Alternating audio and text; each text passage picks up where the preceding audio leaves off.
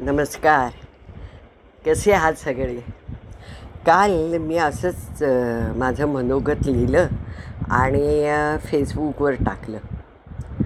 मला कल्पनाही नव्हती की इतका चांगला म्हणजे प्रचंड म्हणजे उदंड त्याला रिस्पॉन्स येईल. हजारो लाईक्स कमेंट्स तर इतके की अजूनही येत आहेत म्हणजे. तर मग मी विचार केला का नाही हे पॉडकास्टमध्ये पण रूपांतर करू की जे फेसबुकला माझ्या फ्रेंड लिस्टमध्ये नसतील तर ते ऐकू शकतील. मी अशी जगले आणि जगते आहे हे नाव आहे बरं का. आपण किती जगलो यापेक्षा आपण कसं जगलो आणि जगतो आहोत हे खूप महत्त्वाचे आहे नाही का. आठ मार्च जागतिक महिला दिनी माझा वाढदिवस असतो. यावर्षी मी अडसष्ट वर्षांची झाले. यावर्षी त्या दिवशी मी जगले बरं का. माझा वाढदिवस असतो म्हणून नाही हां. त्या दिवशी मी ब्युटी कॉन्टेस्टमध्ये अडसष्टाव्या वर्षी भाग घेतला आणि फर्स्ट रनरअप झाले. त्या दिवशी मी विचार केला आपले वाढदिवस किती झाले यापेक्षा मी किती जगले हे प्रसंग आठवूया. मला शाळेतला एक प्रसंग आठवला. लोकमान्य टिळकांवर वक्तृत्व स्पर्धा होती पूर्ण शाळेची होती. आमच्या वर्गात ना मुलगी अशी मी एकटी तिने त्यात भाग घेतला होता. आमचा वर्ग प्रथमच भाग घेत होता. माझं नाव घेतलं. मी स्टेजवर गेले. मस्त तर सुरुवात झाली बरं का. पण शेवटचं एक वाक्य मी विसरले. मी स्पष्ट सांगितलं मी शेवटचं वाक्य विसरले आहे क्षमा असावी. खूप टाळ्या पडल्या. पण माझ्या वर्गातली एक मुलगी खिजवण्यासारखी कुचकट हसली. स्टेजवरून खाली उतरलेली मी परत स्टेजवर गेले.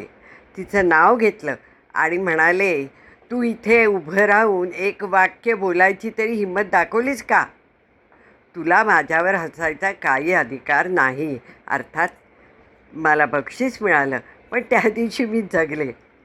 बक्षीस मिळाल्यामुळे नाही बरं का तर माझा आत्मविश्वास मी सिद्ध केला त्यामुळे. कॉलेजमध्ये आमचा मुलींचा एक मोठा ग्रुप होता. कॉलेजच्या बाहेर एक पेरूची गाडी असायची. आम्ही झुंडीसारख्या त्याच्या गाडीवर गोळा व्हायचो आणि तो गाडीवाला बाकीच्यांशी बोलत असताना हळूच एखादा पेरू ढापायचो. त्या पेरूचा स्वाद काही वेगळाच असायचा हां. तेव्हा मी जगले. माझा मुलगा साडेतीन वर्षाचा असताना पडला. त्याला डोक्याला लागलं. त्याचं ब्रेन ऑपरेशन करायचं होतं. साठ टक्के जगण्याचे चान्सेस होते. सगळेजण तू आई आहेस नको गं बाई सही करू असं म्हणत असताना आम्ही सही केली आणि देवाला प्रार्थना केली की त्याला आयुष्य द्यायचंच असेल तर त्याचा मेंदू व्यवस्थित ठेव. बाकी मी समर्थ आहे. देवाने माझी प्रार्थना ऐकली आणि आज तो व्यवस्थित आहे. एका इंटरनॅशनल कंपनीत जनरल मॅनेजर आहे. त्या दिवशी ऑपरेशन झाल्यावर तो बाहेर आला आणि म्हणाला आई माझं ऑपरेशन केलं डॉक्टर काकांनी. हे वाक्य बोलत बोलला तो. त्याचे ते ब्रेन व्यवस्थित आहे हे जेव्हा लक्षात आलं तेव्हा मी सही केली ते योग्यच केलं. तेव्हा वाटलं की मी जगले. ऑफिसमधनं रिटायर होतानाची सेंड ऑफ पार्टी अजून आठवते. माझ्याबद्दल सगळे भरभरून बोलले. माझे डोळे पाण्याने भरले. माझी मुलं सुना आणि मिस्टर यांची मान अभिमानाने उंचावली. तेव्हा वाटलं मी जगले. प्रत्येक आनंदाची आणि कौतुकाची गोष्ट झाली किंवा संकटातसुद्धा हिंमत दाखवली धैर्याने त्या प्रसंगाला तोंड दिले तेव्हा मी जगले. माझी मुलं चुना नातवंड ह्यांच्या प्रत्येक सुखदुःखाच्या क्षणी आता मी जगते. माझं प्रत्येक स्वप्न पूर्ण करताना मी जगते.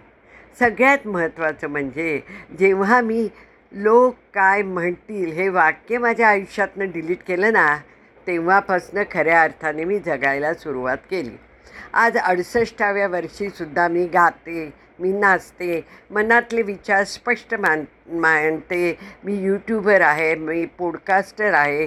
सगळ्यात महत्त्वाचे माझ्या संपूर्ण कुटुंबाचा मला सपोर्ट आहे. माझ्या नवऱ्याला माझ्या मुलांना माझ्या सुनांना नातवंडांना माझं खूप कौतुक आहे किती सुंदर जगता आहे ना मी. आयुष्यात वाईट प्रसंगसुद्धा आले बरं का, पण आता या सांज वयात ते प्रसंग विसरून जाऊन चांगले प्रसंग आठवायचे. कारण काय माहिती आहे का, कल हो ना हो